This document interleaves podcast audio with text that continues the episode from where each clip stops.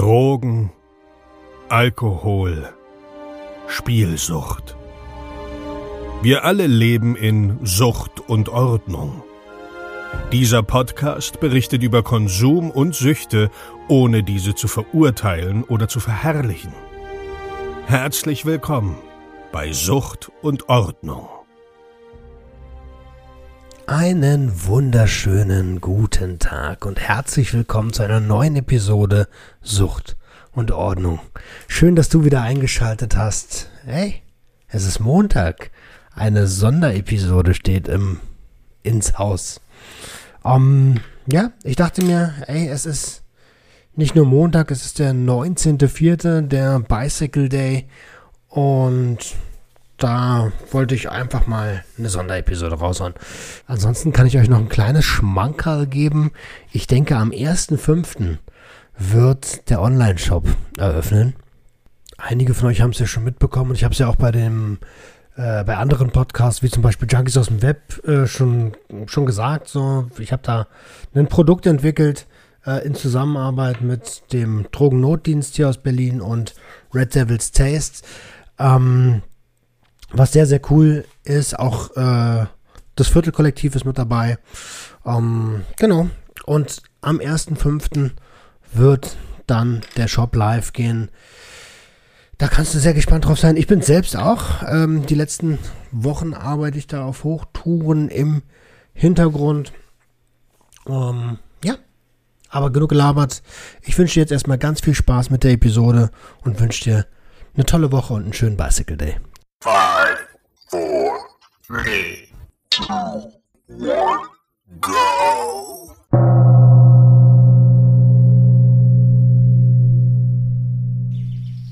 Ich habe heute spezielle Gäste zu Start, äh, am Start, oh Gott, oh Gott. Und zwar, ähm, ja, das Miraculix-Projekt. Also äh, total geil. Ich habe euch auf äh, Instagram vor einiger Zeit gefunden und das Miraculix-Projekt besteht aus Dr. Felix Blei, Roxana Preuß und Frank Junger. Schön, dass ihr drei da seid. Hi. Hallo. Hallo, vielen lieben Dank für die Einladung. super, super gerne. Ist ja schon mal ein geiler Name, ne? Ich musste irgendwie direkt an Asterix und Obelix denken. Ich weiß nicht, wie das passieren konnte. ja, also also tatsächlich stammt der Name so ein bisschen von mir. Ähm, ich war auch die letzten Jahre immer Barkeeper und das hat es immer sehr gut gepasst, dieser Miraculix-Name. Und dann haben wir in die, in die Markenanmeldungsgeschichte reingeguckt und äh, dieser Miraculix-Name wurde just vor ein paar Monaten fallen gelassen und äh, das war dann, glaube ich, die, auch die Entscheidung für uns, wirklich dabei zu bleiben und das wirklich tolle Feedback von den Leuten. Also eigentlich war es wirklich als Projektname erst nur gedacht. Hm. Und ähm, aber haben so tolles Feedback drauf bekommen, dass wir einfach dabei geblieben sind. Cool, holt mich doch mal ein bisschen ab. Also ich habe überhaupt gar keinen Plan. Ich sehe nur, ihr habt sowas wie ja äh, Testkits für ähm, für Psychedelika, also für für LSD und Psilocybin, aber auch für MDMA, 2CB und Amphetamin. Habe ich das richtig gecheckt? Genau, das ist quasi der Anfang erst. Es kommen auch noch viele weitere spannende Testkits. Mhm. Aber ich kann auch gerne so ein bisschen erzählen, wie das äh, dazu gekommen ist und äh, mega gern, mega gern. Also die Idee kommt quasi aus meiner Promotion. Ähm, ich saß dann da und habe äh, meine Promotionsarbeit geschri geschrieben, so ein bisschen im kreativen Prozess. Und da ist mir aufgefallen, dass es doch eigentlich super kompliziert war, die letzten Jahre die Konzentration von, also noch kurz zu sagen, ich habe quasi über Magic Mushrooms promoviert, vor allen Dingen darüber, ähm, wie diese Pilze den Inhaltsstoff Psilocybin herstellen, ähm, die Biosynthese quasi äh, charakterisiert, ähm, In-vitro-Synthesen dafür quasi entwickelt, so dass man jetzt im großen Maßstab mit den Enzymen des Pilzes das herstellen kann und auch noch ein sehr cooles Ding. Ich habe ähm, die Beta-Carboline in den Pilzen gefunden, die quasi nahelegen, dass ähm, ja, wie so eine Art Psilohuasca vorliegen. Das Spannende war jetzt quasi, dass es eigentlich kein Verfahren gibt, um diesen Pilzwirkstoff einfach zu bestimmen und ich selbst im Labor dafür drei Tage mindestens brauche. Und ähm, ich dachte, Mensch, das muss doch irgendwie noch ein bisschen einfacher gehen. Ähm, habe mich dahinter geklemmt und ähm, eine Lösung gefunden, dass man jetzt quasi kolorimetrisch, das heißt, ähm, die Auswertung erfolgt über Farben, ähnlich wie ein pH-Test. Über die Intensität stellt man jetzt fest, welcher Wirkstoffgehalt vorliegt. Und ähm, in den Atemzug festgestellt, Mensch, das funktioniert ja nicht nur für Psilocybin, das wäre auch noch spannend für ganz viele weitere Wirkstoffe. Und ähm, die Testkits, die wir jetzt haben, ähm, sind die Konsequenz aus, aus unserer Überlegung, was bietet sich am Anfang am meisten an und was wird am meisten ähm, auch benutzt. Ähm, wir haben die Zielgruppe des ähm, verantwortungsvollen Drogenkonsumenten quasi. Ähm, das heißt, ähm, Leute, die sich ihre, ihren Trip wirklich vorbereiten und ähm, mehr Sicherheit wollen in der Richtung.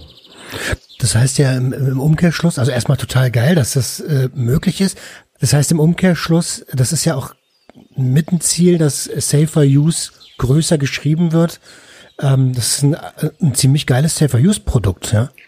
Ganz genau. Wir müssen mal ein bisschen aufpassen, wie wir das anteasern nach außen. Das heißt, ähm, offiziell sind wir ein, ein Substanztest und ähm, man kann damit Wirkstoffgehalte bestimmen. Und was diejenige Person aus dieser Information dann macht, ist ja dann äh, jedem selbst überlassen. Aber zu dem ganzen äh, Punkt mit der deutschen Gesetzgebung können wir gerne nochmal ähm, ausführlicher sprechen. Würde ich auf jeden Fall auch nochmal zukommen.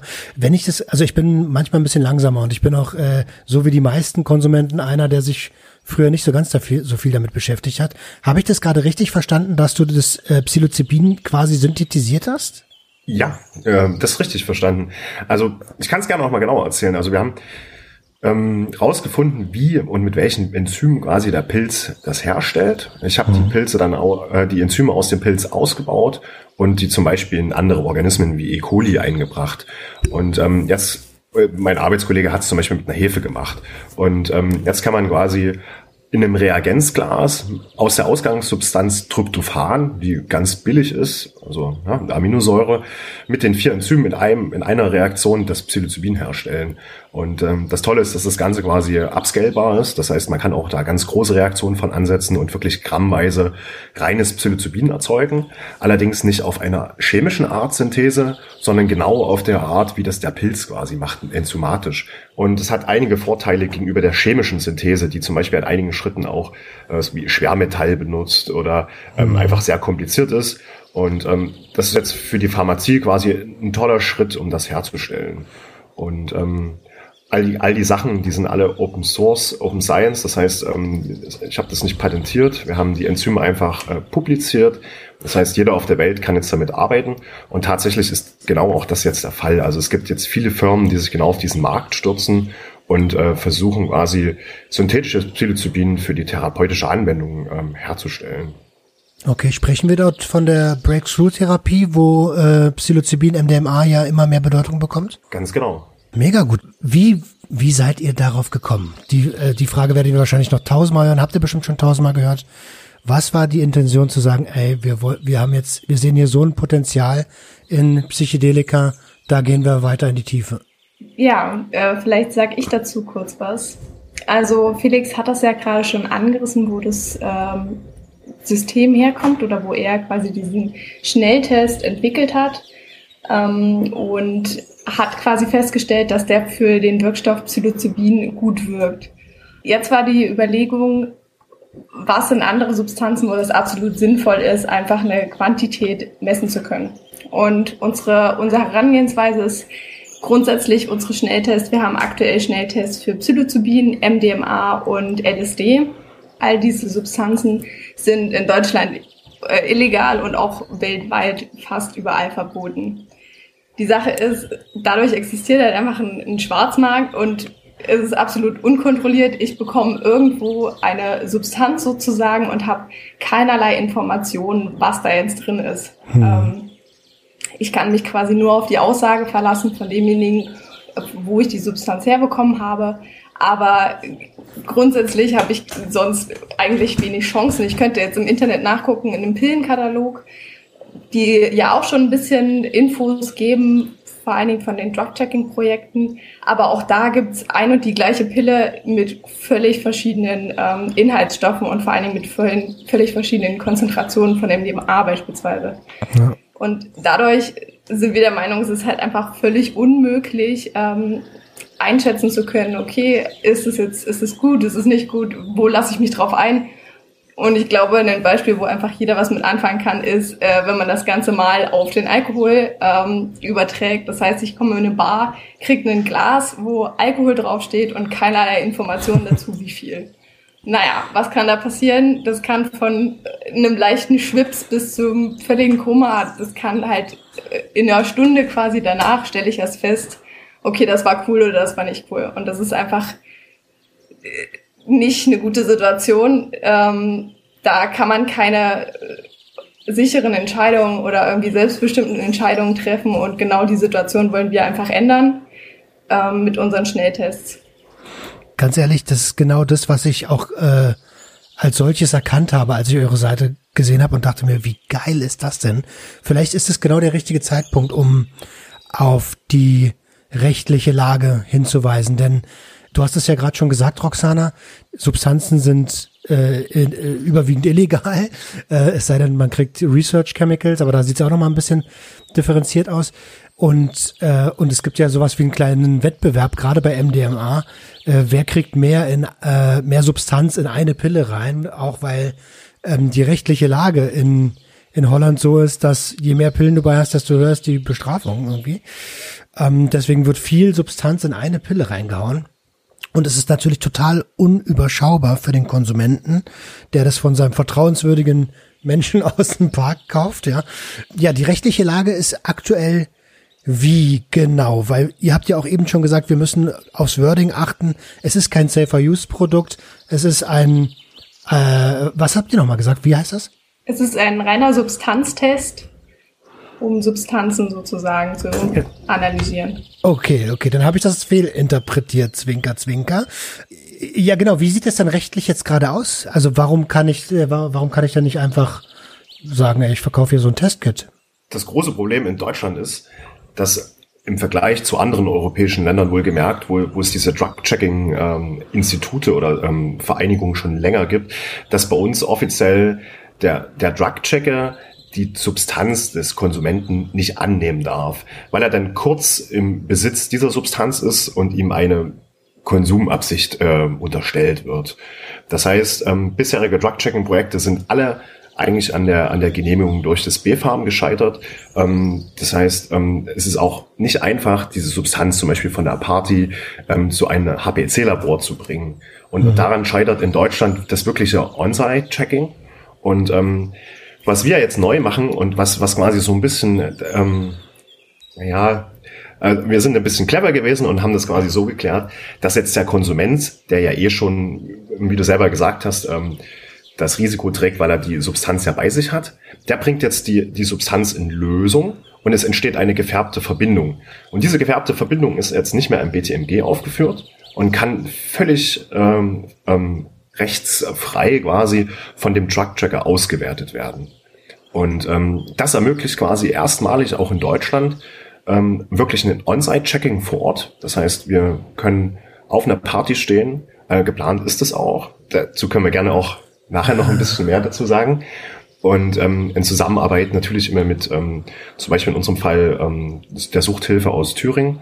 Und ähm, wir können vor Ort eine, eine Substanzanalyse anbieten, auf die dann nachfolgend ein Präventionsangebot aufbaut oder ein, ein äh, Beratungsgespräch quasi. Okay, das heißt ähnlich wie diese Safer Party ähm, Projekte, die es ja schon gibt. Mir fällt gerade äh, Take Stuttgart zum Beispiel ein.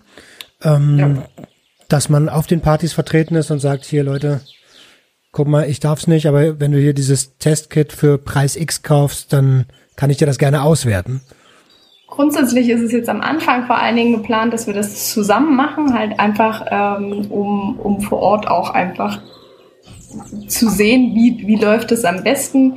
Ähm, das heißt, deswegen machen wir jetzt erstmal dieses Pro Pilotprojekt mit unserem Partner aus Thüringen, dass wir wirklich zusammen auf den Partys sind, die Analysen durchgeführt werden, von uns ausgewertet werden und das Beratungsgespräch in Anschluss von unserem Partner durchgeführt wird. Ähm, grundsätzlich ist der Plan natürlich, das aber auch auszuweiten. Das heißt, auch mit anderen Projekten das zusammen zu machen und vor allen Dingen auch ähm, zu gucken, was sind Lösungen, dass es auch die Projekte alleine sozusagen durchführen können. Mhm. Wir haben in, in Thüringen das große Glück, dass ähm, im Koalitionsvertrag schon seit fünf Jahren ein Pilotprojekt zum Thema Drug-Checking verankert ist. Ja, wir jetzt quasi ähm, das mal ähm, genauer angegriffen haben und durch unsere Möglichkeit auch erstmal dieses Pilotprojekt überhaupt jetzt in Frage kommen kann. Es ist nämlich vorher genau an dieser rechtlichen Geschichte gescheitert, dass die Substanzen nicht ähm, erlaubte Weise irgendwo hingeschickt werden konnten oder das BF, die BfArM gar keine ähm, Erlaubnis für die, für die Analyse der Substanz an das Labor ausgegeben hat sogar. Aber jetzt vorab ist es natürlich trotzdem möglich, dass Drug-Checking-Projekte unsere Testkits kaufen und die natürlich auch nutzen oder, oder auf Partys zur Verfügung stellen. Ich sehe da auf jeden Fall riesiges Potenzial, genauso wie ihr, sonst hättet ihr es ja nicht gemacht, ne? Alleine, weil es halt so notwendig ist, ne? Also es kann doch nicht sein, dass in der Schweiz schon äh, getestet werden darf, wo die Konsumenten ganz klar schauen können, wie viel habe ich jetzt hier drin, ist es, wie, wie viel Nebenprodukte habe ich in meiner, äh, in meiner Substanz und das hier einfach durch so ein, durch so ein Blödsinn nicht der Fall ist. Wie steht ihr denn zu diesem, also ich kann mir schon vorstellen, wie ihr dazu steht, aber wie groß ist die Herausforderung, dieses Ding zu umgehen? Ja, also ich glaube, ähm, es ist ganz klar und uns allen ist ganz klar und Studien haben das auch einfach schon gezeigt, dass präventives Drug-Checking extrem wichtig ist und vor allen Dingen auch ähm, wirkt dass es halt das Risiko für und vor allen Dingen, vor allen Dingen die, die Einschätzung von dem Risiko und das Bewusstsein, ähm, das mit einem Konsum halt immer ein Risiko irgendwie zusammenhängt, durch eine Analyse und valide Informationen über die Substanz äh, gestärkt werden. Ja, also wir, wir sind, wir, wir sehen absolut die Notwendigkeit dafür. Natürlich ist es immer eine politische Entscheidung, wie man damit umgeht. Und ähm, wir haben einfach die Lösung mit diesem Schnelltest jetzt äh, gefunden und denken, das ist eine gute Sache, um, um beides irgendwie zu realisieren. Und genau das ist das, was wir auch irgendwie zukünftig äh, einbringen wollen. Wir starten das Pilotprojekt hier, aber wollen auch mit den Daten, die daraus entstehen, schon in die Zukunft gehen. Das heißt, wir wollen andere darauf aufmerksam machen, andere Bundesländer, andere Parteien, Politik, egal, zu zeigen, dass das funktionieren kann und ähm, dass der Mehrwert an den Daten und der Schutz für die, für die Nutzer einfach so groß ist, dass das Sinn macht, das überall zu etablieren. Wir haben jetzt schon so oft über das Pilotprojekt gesprochen. Also konkret handelt sich das bei uns ähm, eine Kooperation quasi mit der Drogerie aus Erfurt. Die sind eingegliedert in, die, aus der, in der Suchthilfe und dort, glaube ich, in dem Projekt Subcheck oder Safer Nightlife quasi. Mhm. Und ähm, also dann wirklich vor Ort so aussehen. Die haben, die haben so einen kleinen ähm, Wohnmobil ähm, und haben ihre Standardpräventionsangebote, das heißt die, so ein Infostand ähm, auf Festivals, Partys und ähm, bei uns wird es dann auch einfach zukünftig noch zusätzlich die Analyse geben. Das heißt, ähm, ein interessierter Konsument kommt an den Stand und stellt die Frage, und ähm, bevor dieses Beratungsgespräch passiert, kann man noch die Substanz analysieren und dann ganz gezielt darauf eingehen, was er jetzt wirklich vor sich liegen hat. Das große Problem nämlich der Drug-Checker ist immer, dass sie eigentlich gar keine Empfehlung geben können, ähm, weil die überhaupt nicht wissen, was, was da vorliegt. Also ähm, sind sie da sehr, sehr, also es fällt ihnen sehr schwer, eine, eine Konsumempfehlung auszugeben. Und ähm, mit einem validen Testergebnis ist das jetzt aber was ganz anderes. Okay, ist das denn, ähm, ich habe immer das Gefühl, dass es auch äh, aufgrund der rechtlichen Lage gar nicht so richtig gewünscht ist, Konsumempfehlungen herauszugeben, sondern den, den Konsumenten mit dem Ergebnis so ein bisschen allein zu lassen. Ein ganz großer kritischer Punkt. Und ähm, tatsächlich, wenn man im Internet guckt, findet man auch gar nicht so viele valide Ergebnisse ähm, genau zu diesen Konsumempfehlungen. Ja, auch, auch das, für uns ist das auch so ein Punkt, das können wir auf jeden Fall auch nicht machen. Also wir, auf unserer Webseite wird nirgendwo eine, eine Konsumempfehlung zu finden sein oder eine, eine eine Angabe, welches Verhältnis jetzt besonders gut ist. Und auch da bauen wir dann wirklich auf die Zusammenarbeit mit den Drug-Checking-Projekten, weil auch hier sehe ich jetzt in den Drug-Checking-Projekten die einzigen, die das wirklich sinnvoll in Deutschland machen dürfen und auch so ein bisschen das Vertrauen der Konsumenten besitzen. Gute Mischung ist ja sowieso immer sehr individuell, ne? Also. Ich glaube, grundsätzlich geht es ja auch viel darum, nicht unbedingt jetzt eine Konsumempfehlung zu geben, sondern vor allen Dingen einfach Aufklärung zu leisten und erstmal ein Bewusstsein zu machen, okay, was sind denn irgendwie ähm, Wirkstoffgehalte, wo ich sage, okay, da wird's halt wirklich kritisch und mhm. ähm, Finger weg und vor allen Dingen oder halt einfach zu sagen, hier, da ist noch was anderes drin oder das ist, ist es vor allen Dingen nicht das, was du gedacht hast, was es ist. einfach genau da das Bewusstsein zu schärfen und noch ein bisschen mehr Informationen zu, zu bieten ähm, und eben denjenigen nicht allein zu lassen mit der Entscheidung. Hm, aber das ist ja schon mal ein ganz geiler Punkt. Wo liegt denn so die kritische Grenze für einen Erwachsenen bei MDMA, LSD und also ich habe gehört, 500 äh, Mikrogramm LSD überlebst du, aber kann sehr sehr wild werden. Hat nicht, äh, war das nicht so der erste Selbsttest von von Albert Hofmann? War irgendwie so eine äh, exorbitante Menge. Albert Hoffmann hat tatsächlich 250 Mikrogramm genommen. Das kann ich dazu beitragen. Ah, okay. Ja, also es ist super individuell und der, der Punkt ist ja auch genau in der Sache, dass ähm, nehmen wir mal das LSD als als als Vergleich dass halt bisher auch gar nicht klar ist, wie viel ist auf so einer Pappe eigentlich drauf. Das heißt, mhm. eigentlich kann, konnte es noch niemand bisher wirklich therapeutisch anwenden oder, oder gezielt anwenden. Und was unser Testverfahren jetzt macht, ist jetzt quasi erstmalig da eine Zahl davor zu setzen. Und auf dieser Zahl kann man dann selber entscheiden, ähm, was man anstreben möchte. wie gesagt, wir geben auf jeden Fall keine Konsumempfehlungen aus und auch ähm, keine Dosierungsanleitung. Ja, dafür gibt's ja. Das ist auch einfach gar nicht unser Fachgebiet. Also äh, äh, dafür gibt's ja auch äh, Fachbücher, so Pikal, Tikal, ne? da gibt's ja gewisse Regeln. Aber vielleicht ohne eine Empfehlung zu geben, eine kritische Menge an MDMA, äh, weil das wird ja tatsächlich häufig überdosiert. Ähm, wie, wie sieht denn das da aus? Habt ihr da eine, eine, eine, eine Zahl, wo ihr sagt, ey, ab da wird's wirklich gefährlich? Also ich würde mich da einfach auf die Daten auch von Drug-Checking-Projekten ähm, beziehen, die auch jährlich eigentlich dazu Studien rausgeben. Das heißt, äh, Check It Wien oder äh, Safer Party, die ja über die Jahre halt auch die Konzentration messen und die immer auch davon sprechen, ab 120 Milligramm pro ähm, Pille wird's halt einfach hochdosiert.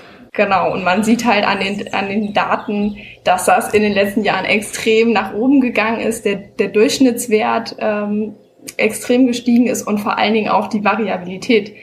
Das heißt, ich kann in der Pille geringste Mengen oder halt die dreifache normale Dosis sozusagen drin haben mit 300 oder mehr ähm, Mikrogramm. Ja. Die Synthesen sind äh, wesentlich einfacher geworden für das MDMA.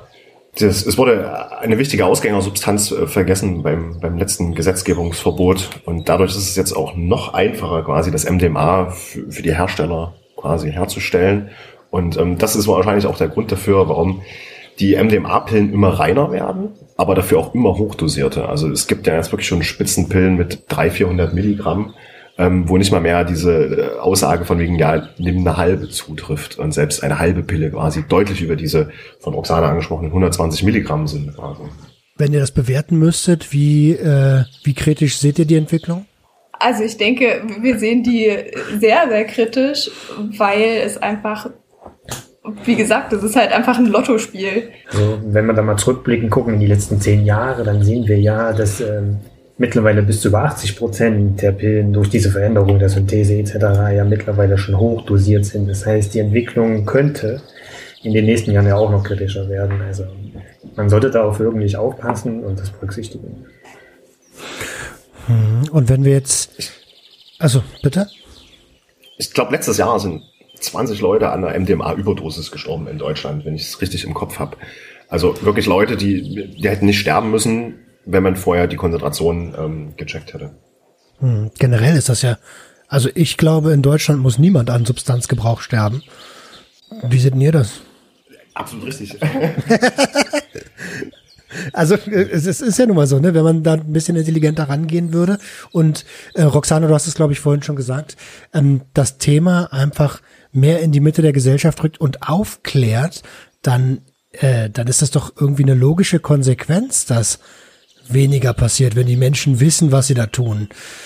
Ja, ich weiß nicht. Ich, ich glaube, das ist ja. auch genau unser Ansatzpunkt, dass wir halt auch bisschen Aufklärung leisten wollen, beziehungsweise einfach mehr Informationen liefern wollen und äh, diese Substanzen so ein bisschen aus diesem Klischee rausholen wollen, sondern eher ähm, faktenbasiert irgendwie diskutieren wollen oder eine Grundlage schaffen wollen dafür. Weil es gibt mittlerweile auch sehr viele wissenschaftliche Studien zu ähm, Chancen, die aus diesen Substanzen vielleicht oder die, die diese Substanzen ähm, mit sich bringen, wie zum Beispiel die, diese therapeutische Einwendung oder diese Breakthrough-Therapie mit ähm, Psilocybin. Und ich denke, es ist einfach Zeit, da mal Klartext zu reden und einfach aufgrund von Fakten zu diskutieren und nicht ähm, aufgrund von irgendwelchen ähm, Klischees und Vorurteilen. Hm. Ideologie macht da nicht so wirklich Sinn, ne? Ähm, ja, das ist ja auch weiterhin so ein großes Ziel von uns, nämlich Information und Daten und Aufklärung, wie wir schon angesprochen haben. Bisher gibt es ja eigentlich nur qualitative Tests. Das heißt, die geben mit einer semi-guten Ergebnis dir an, ob es die, äh, der, der Wirkstoff ist oder nicht. Je nachdem, wenn wir schon bei Beimischungen sind, fallen die schon mal raus, weil dann viele Sachen dazutreffen, wo das einfach nicht mal richtig funktioniert. Das heißt, wir haben gerade aktuell in Deutschland überhaupt nicht die Datenlage, um viel darüber aussagen zu können. Im Ausland machen sie es seit 20 Jahren, aber da auch nur über Laboranalysen. Die sind natürlich zeitintensiv, die dauern lange. Wer, wer hat den Zugang dazu? Mit den Tests wird es natürlich mit dem Pilotprojekt auch wieder möglich sein, mehr von diesen Daten überhaupt zu erfassen und ein Bewusstsein dafür zu schaffen. Okay, das ist ja ziemlich genau auch der Ansatz dieses Podcasts, ne? Bewusstsein für ähm, psychotrope Substanzen zu schaffen. Was ist das überhaupt? Vorurteilsfrei, ganz, ganz wichtig. Und ähm, das, genau aus diesem Grund sprechen wir miteinander. Äh, wie geht das weiter? Also jetzt haben wir Psilocybin, MDMA, LSD. Ähm, und ich glaube, ich habe irgendwo gelesen, dass Amphetamin auch, äh, also ist ja, ja ist ja bei MDMA teilweise mit vertreten, ähm, getestet werden kann. Welche Kits wird es noch geben? Also zum Amphetamin quasi, das kann auch jetzt schon unser MDMA-Test mit das Amphetamin mhm. detektieren. Ähm, das heißt, wir haben noch keinen ähm, Amphetamin-Test entwickelt. Also ich nehme ich nehme das jedes Mal ganz genau vor und ich kann es mal fürs MDMA erzählen. Also ich habe wirklich geschaut, was ist so in den letzten 20, 30 Jahren in den Pillen gefunden worden, auch an, an Strecksubstanzen. Äh, und das ist eine ganze Menge. Ne? Also wenn man jetzt an das PMA, das PMMA, das MDA denkt, ähm, aufgrund einer Genehmigung vom, vom, von der B-Farm, äh, sehr, sehr umfangreichen Genehmigung, konnte ich mir quasi die ganzen Substanzen alle einzeln zu uns ins Labor bestellen und ähm, was wir entwickelt haben, ist ein Testkit, was jetzt quasi nicht nur das MDMA abdeckt, sondern eigentlich auch alle Strecksubstanzen, die in den letzten 20 Jahren ähm, beigemischt wurden, die wirklich von pharmazeutischer Relevanz sind.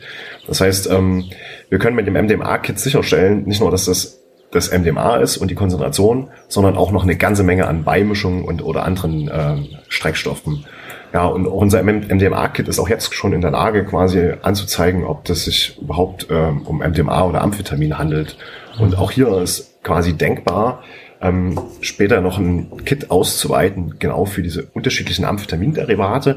Das ist dann nochmal ein größeres Projekt, weil da die Reinheit auch nicht äh, nicht ganz so hoch ist wie bei den, bei den MDMA-Tabletten. Also nehmen wir mal an, bei Speed redet man hier von 20 oder unter 20 Prozent sogar tatsächlich nur. Ähm, das ist eine ganz andere Problematik mit den Streckstoffen. Aber ja, das ist eins unserer großen, großen Ziele quasi, das noch mit weiterzumachen.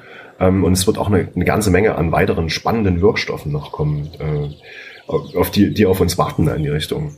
Und äh, ich denke mal, die auch lang, längst überfällig bereits sind. Okay, wie, wie, wie? Da wollen wir uns natürlich auch wieder da, darauf beziehen, was wirklich gebraucht wird und hoffen auch da durch das On-Site-Checking einfach mehr Infos zu bekommen, was sind die kritischen Sachen, wo braucht es einfach noch einen Test und ähm, ja, was sind die nächsten Schritte sozusagen. Ja, wann, wann, wann, wann kommt das Opioid-Testkit? Weil, also ich glaube, das weiß jeder, dass äh, im Straßenheroin so viel Scheiße drin ist.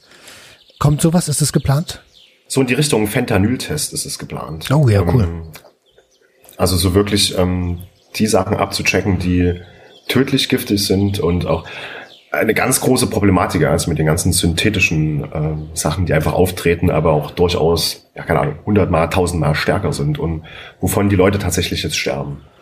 Im, im, im großen Stil. Ich meine, bei uns hält sich das noch ein bisschen in Grenzen, aber in Amerika ist das ganz schlimm.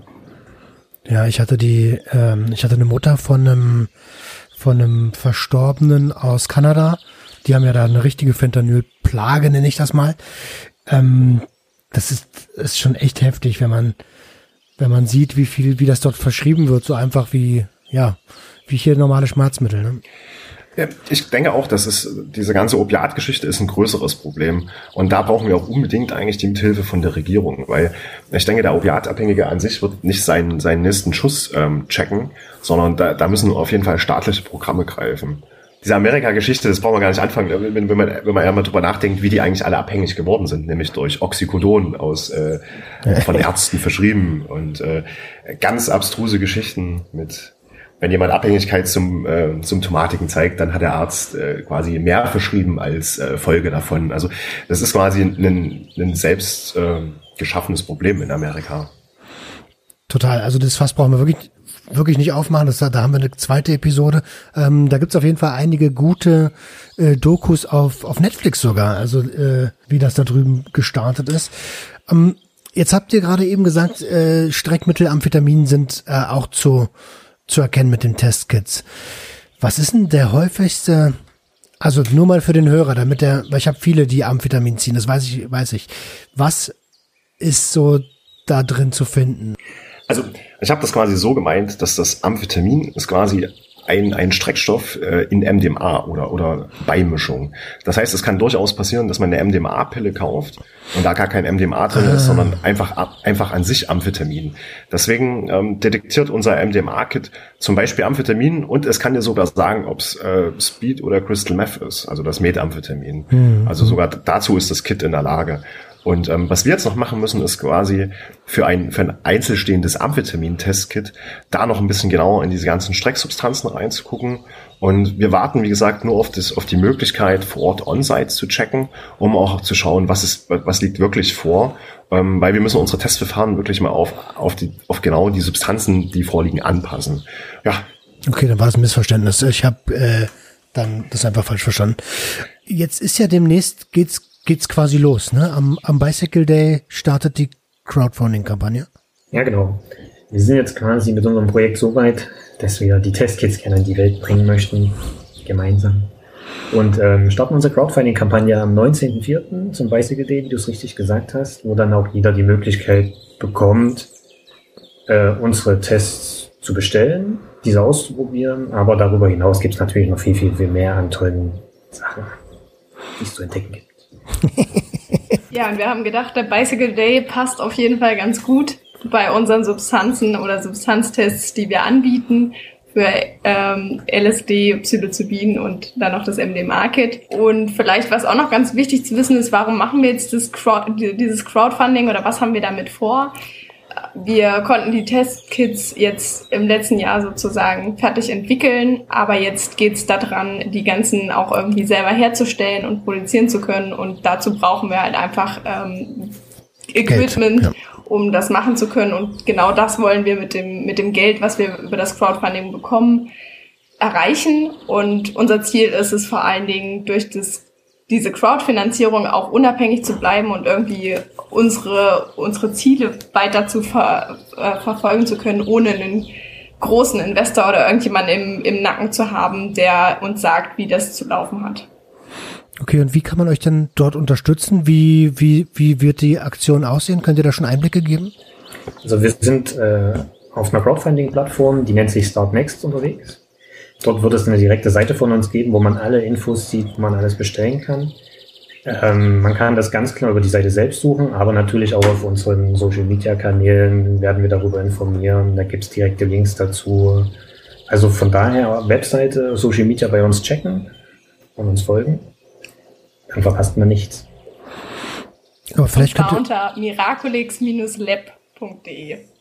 Mhm. Ich, ver, äh, ich ver, verlinke natürlich alle eure Präsenzen, aber vielleicht könnt ihr schon mal einen kleinen Einblick geben, also schon mal einen Appetit haben für die, die sagen, ey, ich habe da Bock drauf. Mit wie viel muss ich denn rechnen? Also das Ganze ist quasi eine Reward-basierte Crowdfunding-Kampagne. Die, die Leute bekommen auch was dafür, wenn sie spenden. Und wir haben beschlossen, dass quasi bei uns die, die Testkits zu erhalten sind ähm, als, als Marktstart. Das heißt, man hat in der Crowdfunding-Kampagne das erste Mal weltweit überhaupt die Möglichkeit, eins von unseren Testkits ähm, zu, zu bekommen. Und ähm, wir haben einen kleinen Rabatt draufgegeben. Das heißt, es ist auch ein ziemlich guter Moment, um das jetzt zu holen. Und ähm, um das zu erzählen, also zum Beispiel kostet ein, ein Dreier-Set Testkits äh, knapp 30 Euro. Und ähm, es sind aber nicht nur Testkits, ähm, ich habe auch richtig coole äh, Bilder gemalt, die kann man auf, auf Leinwand, so Magic Mushrooms auf Baumwollleinwand. Ähm, wir haben auch ein cooles T-Shirt. Ähm, es gibt das coole neue Buch von Markus Berger. Ähm, ja, also guckt unbedingt auf die Seite. Das sind äh, sehr, sehr spannende Rewards, denke ich, drauf. Und ähm, ihr bekommt auf jeden Fall voll was dafür. Und wir würden uns sehr, sehr freuen, wenn ähm, ihr Teil unserer Community werden wollt. Also, äh, ach so, das ist sogar dieses Buch. Ich war mit Markus im Austausch und er war am, an der Fertigstellung eines Buchprojektes Ende des Jahres. Wird ja wahrscheinlich das sein, ne? Ganz genau. Die Teil zwei der psychoaktiven Pflanzen. Ah, okay. Na gut, da ist äh, Dr. Christian Rätsch auch mit am Start. Ähm, das ist ja ein Riesending, ne? 500 Seiten, 600 Seiten? Und bei uns gibt's, wir haben genau fünf Exemplare, wo quasi Unterschriften von beiden äh, Originalautoren drauf sind. Ähm, einmaliges Ding. Das heißt, äh, ihr habt bei uns die Chance, wirklich eine Unterschrift, ein Buch mit Unterschrift von beiden Autoren zu bekommen. Das ist richtig geil. Also da, äh, äh, siehst du, da habt ihr doch den Appetit hatten. äh, in der Crowdfunding-Aktion, oder wie? Ja, genau, in der Crowdfunding-Aktion. Hammer, Hammer, Hammer. Und ähm, nochmal kurz die Frage, die Aussicht. Also wie sieht's aus in den, in den nächsten Jahren? Wo geht das Projekt hin? Habt ihr schon vorsichtige Wünsche? Nennen wir es mal Wünsche, weil ihr wisst ja, rechnet ihr eigentlich mit Gegenwind von Politik und so? Das sind jetzt schon zwei Fragen in einer, sorry, aber das kam mir auf einmal. Wir teilen es einfach auf. Genau, ich starte einfach mal mit, wo soll es hingehen oder wo ist der Plan? Ich glaube, Felix hat das versucht vorhin auf jeden Fall schon zu sagen. Also wir starten jetzt mit unseren ersten drei Produkten ähm, und vor allen Dingen starten wir auch mit dem Pilotprojekt ähm, im On-Site-Checking und in den nächsten Jahren hoffen wir natürlich, dass wir darüber noch viel mehr lernen können und äh, entsprechend dann auch unsere, unsere Kraft bündeln können, wenn das mit den jetzigen Testkits gut läuft, halt auch wieder mehr auch in die Forschung zu gehen und da noch weiter zu entwickeln, neue Produkte machen zu können und genau dieses On-Site-Checking halt einfach viel mehr auszubauen. Wir brauchen ein bisschen Geld für neue Forschung einfach. ja, und dann erwartet euch noch ganz viele coole, spannende weitere Testkits. Ähm, ja, das Ganze wird internationalisiert. Das heißt, wir wollen eigentlich, dass es nicht nur auf Deutschland beschränkt ist, sondern äh, sind absolut der Meinung, dass eigentlich Leute auf der ganzen Welt die Chance haben sollten, unsere Testkits zu bekommen. Und ähm, auch das ist tatsächlich äh, eine, eine relativ große Hürde, ähm, international zu verschicken. Das heißt, wir sind auch nur zu dritt, uns brummt gerade voll der Kopf äh, mhm. und müssen so ein bisschen priorisieren und haben jetzt wirklich an, an dem äh, Marktstart quasi von den drei Produkten gearbeitet. Ähm, sobald wir das geschafft haben, äh, könnt ihr auf jeden Fall gespannt sein, dass da noch viele weitere coole Sachen kommen. Also es ist wirklich nur der erste Anfang. Ähm, jetzt hat sich gerade, bevor wir zu dem Gegenwind der Politik eventuell kommen oder von wo auch immer er kommen würde, eine Frage ergibt sich, wie oft ist denn dieses Kit ähm, nutzbar? Weil wenn ich mir, angenommen, ich kaufe mir eine Substanz für, was weiß ich, 10, 15 Euro, zahle aber ein 30er für, also roundabout, ein 30er für das Kit. Ja, wie oft kann ich das öfter nutzen? Also in, in dem Kit jetzt zum Beispiel sind äh, drei Anwendungen drinne.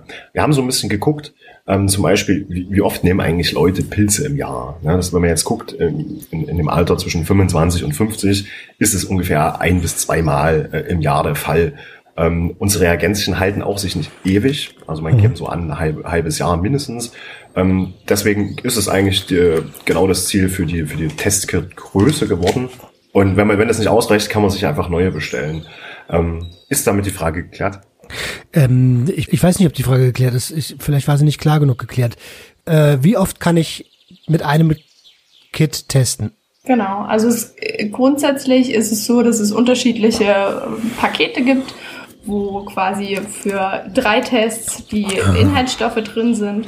Und ähm, genau. Okay, check, jetzt habe ich es auch kapiert. Also dreimal kann man testen. Ja, nice. Jetzt kommen wir noch mal ganz kurz auf den, auf den möglichen Gegenwind. Womit rechnet ihr? Ähm, eine sehr kritische Frage. Also tatsächlich ist uns am Anfang gar, gar kein Gegenwind, sondern eigentlich eher ein, ein Aufwind äh, entgegengeschlagen, ein Aufwind von hinten ge gekommen. Mhm. Äh, und wir erhalten tatsächlich von, von den Parteien, von denen man das jetzt auch erwarten würde, äh, wie den Grünen und den Linken, äh, mhm. wirklich Rückhalt. Und ähm, absolut richtig, man müssen immer noch gegen die konservative CDU-Meidung ein bisschen ankämpfen. ich denke, wir haben in Thüringen einfach das große Glück, dass wir hier ähm, als eins der wenigen oder das einzige Bundesland, was quasi nicht von der CDU regiert ist. Deswegen fiel es uns, glaube ich, hier einfach ein bisschen einfacher. Ich denke aber, dass im Zuge der Psychedelic Renaissance, wie wir das jetzt eigentlich in Amerika erleben können, ich weiß nicht, ob, also es wird quasi so Stück für Stück wird in Amerika eigentlich alles entkriminalisiert. Das ist jetzt mit Oregon der erste Bundesstaat, wo es quasi erlaubt ist, ähm, Psilocybin anzuwenden zum, zum therapeutischen ähm, Maßnahmen. Und Vermutung ist dahinter, dass quasi die, das ähnlich wie bei dem Cannabis wird. So Stück für Stück ähm, werden alle Bundesstaaten es freigeben, weil die, also klar kann man als konservativer Politiker sich dagegen wehren, aber wenn eine coole Studie nach der anderen reinkommt und wir reden hier von, von Leuten mit behandlungsresistenten Depressionen, ne, die halt seit zehn Jahren, 20 Jahren Depressionen haben, alle Medikamente durch und vom Arzt gesagt bekommen, sorry, das war's, ich hab, hab nichts mehr für dich. Ne? Und dann nehmen die ganzen, dann nehmen die Leute einmal Psilocybin und, und sind geheilt von ihren, von ihren Depressionen. Also sicherlich gibt's konservative Leute, die dagegen sind, aber es ist alles nur eine Frage der Zeit, ähm, wie lange die es schaffen, sich da wirklich aufzubäumen und spätestens mit, mit der neuen Generation mit unserer neuen Generation, denke ich mal, sollte dann auch das Eis gebrochen sein. Ich wollte einfach nur auch nochmal sagen, dass wir natürlich auch das Ziel haben, mit dem, was wir tun, ähm, das ganze Thema voranzutreiben und dann vielleicht gerade mit Daten und ähm, noch weiteren Studien, ich weiß, es gibt auch schon viele Studien, die das zeigen, aber vielleicht überzeugt es äh, auch hier die Politik noch mehr, wenn wir genau Daten liefern und man, man einfach den Vorteil davon sieht, dass ich, dass wir überhaupt erstmal wissen, was im Umlauf ist und wie groß diese Problematik überhaupt ist. Ähm, und dass diese, dass es einfach sinnvoll ist, sozusagen Informationen zu liefern und äh, dass Prävention einfach besser funktioniert als ähm, Verbot oder Prohibition. Ja. ja. Ja, Also da bin ich auf jeden Fall äh, komplett bei euch und also ich meine, das muss ja, also, äh, nehmen wir doch mal die Argumente von konservativen Politikern, Jugendschutz, ähm, die das Dealen im Park muss bekämpft werden und und was auch immer dort alles als Argument kommt. Das sind meiner Meinung nach alles Argumentationen für eine Entkriminalisierung beziehungsweise Legalisierung, weil diese ganzen Probleme würden ja dann vielleicht nicht mit einem Schlag, aber sie würden deutlich reduziert werden. Seht ihr das anders oder seht ihr das genauso? Absolut auf, dein, auf deiner Meinung. Ähm, gerade die, die Prohibition hat eigentlich dafür gesorgt, dass das an, noch viel schlimmer geworden ist. Ein ganz schönes Beispiel sind diese ganzen unterschiedlichen Cannabis-Derivate. Ähm, die einfach, die jetzt auftauchen, synthetisch aus China hergestellt, wieder, keine Ahnung, 500 mal stärker als THC eigentlich ist und ähm, ich glaube, bisher ist noch niemand an THC gestorben. An den synthetischen Cannabinoiden jetzt natürlich schon. Ne? Und das, das kommt nur vor, weil tatsächlich die Substanz verboten ist. Würde jetzt morgen Cannabis legalisiert werden, würde es auch keine synthetischen Derivate mehr geben. Ähm, also das ist so ein bisschen das, was, was, was du angesprochen hast. Also ist ein, ist ein schweres Thema. Ähm, was wir aber machen können, ist quasi mit unseren Testkits, ne, wenn wir von einer, zum Beispiel von einer therapeutischen Anwendung sprechen, dann muss vorher immer eine Quantifizierung äh, stattfinden. Das heißt, ähm, wir haben ja eine Substanz, wo wir nicht wissen, wie viel liegt vor in so einem wild gewachsenen Pilz, gezüchteten Pilz. Und wenn man aber sagen will, wir wollen das wirklich sinnvoll anwenden, dann muss man das halt einfach vorher bestimmen. Das heißt, unsere Tests tragen einfach dazu bei, dass es vielleicht ein Umdenken bei den Leuten stattfindet und es sich wirklich auch leichter erklären lässt, hey, wir wollen das jetzt therapeutisch anwenden und wir wissen, was wir da tun. Die, es ist ein anderes Sicherheitsgefühl dahinter. Ja, total. Ich, ich bin so ein bisschen, ja, vom Gefühl her würde ich viel, viel, viel eher noch in die Tiefe gehen. Ich habe nur so ein bisschen ähm, das Gefühl, dass ihr immer so ein bisschen aufpassen müsst, was ihr sagt, im, im, im, um euer Projekt zu schützen. Ähm, aber als Frage, ähm, die vielleicht da total reinpasst, ähm, wie, wie absehbar ist denn das, dass wir einen Testkit von euch sehen, um synthetische Cannabinoide wie, wie dieses äh, AMB, wie, äh, wie heißt das, Fubinaka oder so? Ja, ja, Pinaka. Pinaka, genau das. Wie absehbar ist das, dass, dass da was kommt? Das ist sehr absehbar, dass wir das ähm, dieses Jahr sogar im besten Fall noch im On-Site-Checking sogar erproben mhm. und ähm, damit sogar erstmalig überhaupt Daten erzeugen, ähm, ob diese Derivate in, in, in Deutschland oder in Thüringen verbreitet sind. Also das ist, das, das gibt, ich glaube, in Österreich wurde das jetzt angefangen zu checken. Überraschung, es wird, also ich glaube, seit letztem Jahr und seitdem treten vermehrt diese Fälle auf. Ähm, in, in Deutschland überprüft es momentan noch gar keiner. Das heißt, ähm, es ist eine ganz blöde Datenlage und wir werden jetzt die Ersten, die überhaupt dazu beitragen würden und da ein paar Fakten liefern. Und ähm, ich denke, dass das letztendlich dieser ganzen Thematik auch ein bisschen Auftrieb äh, verhilft, weil ohne Daten kann man nicht sinnvoll darüber diskutieren. Ja, ja, das stimmt.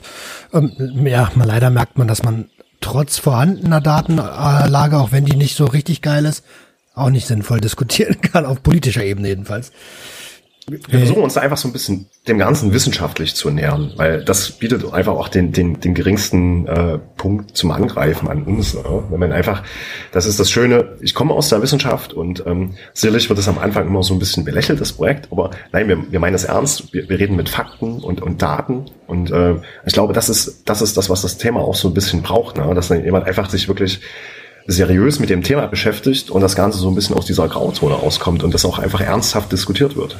Eigentlich ist das schon ein ganz geiles Schlusswort. Habt ihr äh, einen Punkt, wo ihr sagt, Mensch, darüber haben wir jetzt überhaupt gar nicht gesprochen?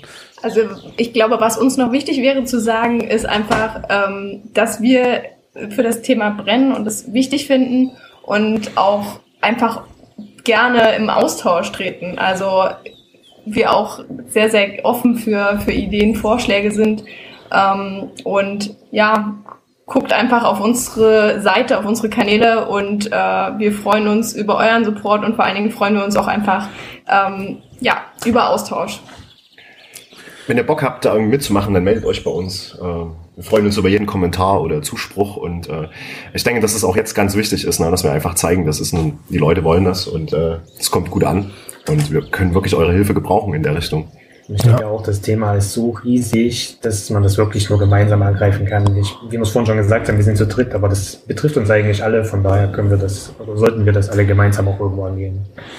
Also bei mir habt ihr auf jeden Fall schon mal ähm, die, die offene Tür eingerannt. Ich habe es ja eingangs gesagt, ich bin Fan und ähm, werde auf jeden Fall Welle machen für euer Projekt. Ähm, und, und Felix, wenn du Lust hast, würde ich dich gerne abseits, weil du hast ja eingangs erzählt, äh, Psilocybin, einfach um die Substanz an sich dem Hörer näher zu bringen und dazu äh, halt auch Aufklärungsarbeit zu leisten. Wenn du Bock hast, bist du herzlichst gerne nochmal eingeladen. Sehr gerne, ich rede immer gerne über, über Psilocybin und äh, Pilze. cool, cool. Ey, ich habe glaube ich nichts mehr, aber ähm, ich werde auf jeden Fall Welle machen für eure Tests. Ich finde die richtig, richtig genial. Der Vorteil, der, das muss man ganz am, am Ende aus meiner Sicht nochmal ganz deutlich sagen, auch wenn ihr das vielleicht so nicht sagen dürft, ist natürlich anhand der Rechtslage folgender. Ihr habt dort einfach das Drug-Checking-Kit für eure Hosentasche. Und noch geiler geht's ja gar nicht. Ähm, damit ist das Risiko einer Überdosierung oder eine, eine Substanz zu konsumieren, die ihr eigentlich gar nicht konsumieren wollt, extrem minimiert. Also ähm, von meiner Seite gibt's hundertprozentigen Support und ähm, schaut wirklich gerne mal auf der auf der Webseite von ähm, vom Miraculix vorbei, miraculix-lab.de. Ihr findet alle Kontaktdaten, auch die Instagram-Seite, nochmal in den Show Notes. Ja, das soll es von meiner Seite gewesen sein. Ich bedanke mich nochmal von ganzem Herzen, dass ihr dabei wart und wünsche euch von ganzem Herzen ganz, ganz viel Erfolg mit dem Projekt. Dankeschön, dass wir dabei sein durften. Ja, vielen lieben Dank. Sehr, sehr gern.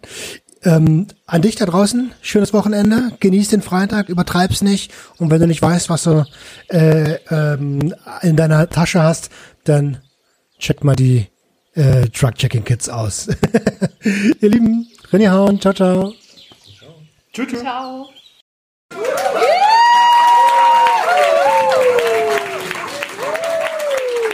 Das war Sucht und Ordnung. Schaltet auch beim nächsten Mal wieder ein. Wenn ihr Anmerkungen habt oder selbst zu Gast sein wollt, um mit uns über euren Konsum zu sprechen, schreibt uns gerne jederzeit. Und wenn es euch gefallen hat, folgt uns auf Facebook und Instagram. Bis bald bei Sucht und Ordnung.